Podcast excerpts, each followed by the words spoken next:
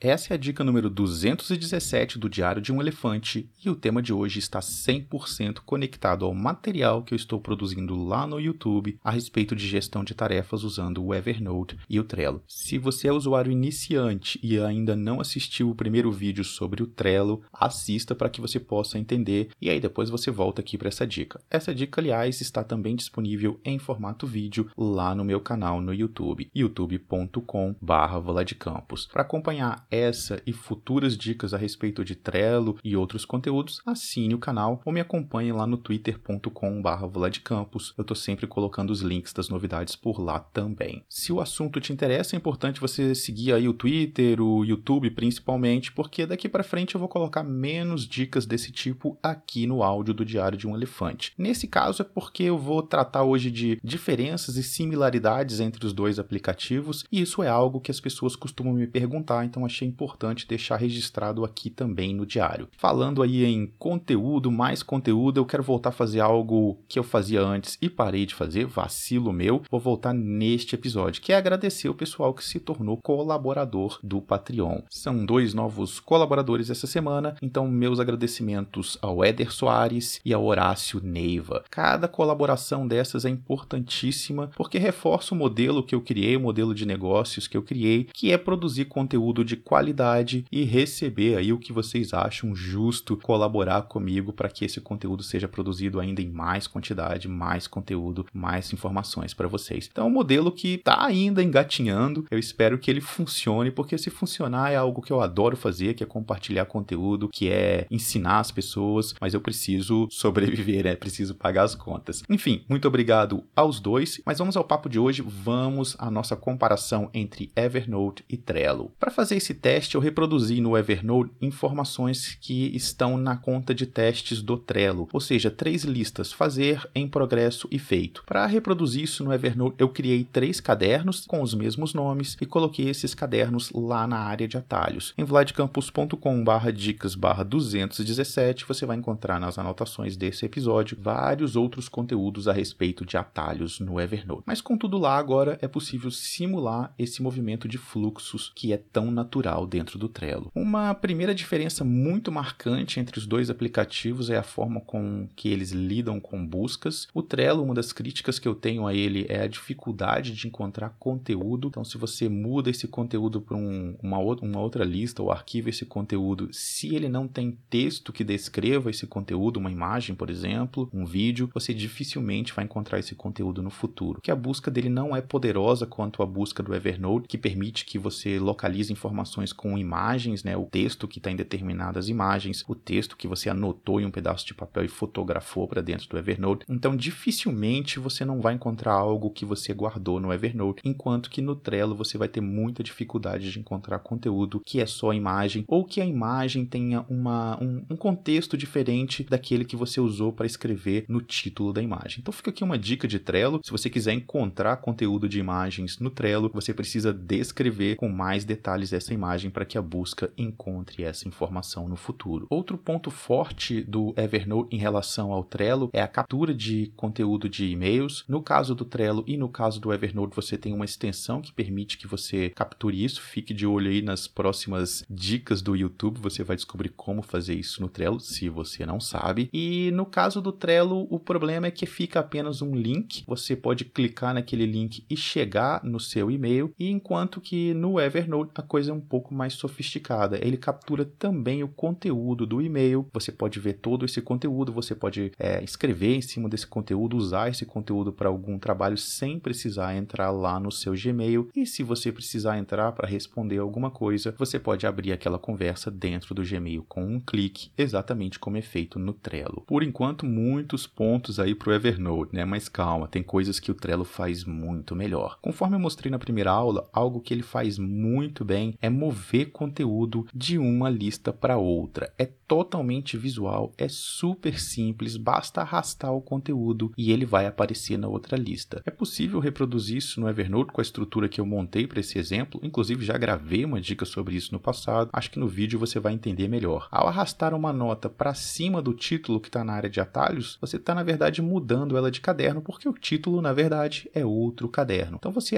de uma certa forma, você consegue reproduzir esse processo de de fluxos do Trello, mas nem se compara. No Trello é algo muito mais prático, muito mais visual. Outra desvantagem muito forte do Evernote é a forma de ordenação. No Trello você consegue mover na lista para baixo e para cima, independente aí da data de criação daquele conteúdo e reordenar aquilo de forma que seja mais interessante para você. O Evernote não permite isso. As únicas formas de ordenação são formas, digamos, cronológicas ou alfabéticas de alguma forma. Você não tem uma ordenação livre, você não pode mover uma nota de um lugar para o outro. O máximo que você vai conseguir fazer para reproduzir, para tentar igualar essa super flexibilidade do Trello é trabalhar com a área de lembretes. Então você pode transformar alguma nota em lembretes, essa nota vai lá para o topo. Também já gravei várias dicas sobre isso. Lembre-se de dar uma olhada nas anotações, vladcampus.com/dicas/217 para chegar a esse conteúdo. Então você vai subir com algumas coisas, elas vão ficar no topo, mas mesmo assim, dependendo da data em que você criou aquele lembrete, ele vai ter uma ordenação que ainda é de certa forma rígida. Você não consegue mexer da forma tão simples e tão prática quanto você pode fazer lá no Trello. Então, mais um ponto positivo, super positivo para o Trello. Fique atento a todos esses detalhes, se for o caso, assista o vídeo novamente, porque esses pontos positivos e negativos, essas características de um e de outro, são importantíssimos para que você entenda por que eu escolhi fazer determinadas coisas em um aplicativo e outras coisas no outro aplicativo quando eu liguei os dois aplicativos para montar o sistema de gestão de tarefas. Um outro ponto positivo para o Evernote, quem usa o aplicativo instalado no computador tem uma vantagem surpreendente que é a possibilidade de ter os arquivos localmente. Então você pode salvar esse arquivo no seu desktop, você pode usar esse arquivo, pode riscar nele com o, com o Skit, pode fazer o que você quiser com esse arquivo que está no seu Evernote. Já no Trello, a coisa é muito web, é muito online. Não existe um aplicativo oficial para o Mac ou para o Windows, então tudo acontece online, o que quer dizer que você precisa baixar aquele arquivo se você quiser usar ele, ou simplesmente olhar para ele e interagir com ele ali visualmente na tela quando você abre aquele cartão do Trello contendo a imagem. Então, fazendo um super resumo de tudo que eu disse, fica muito claro que o Evernote trabalha melhor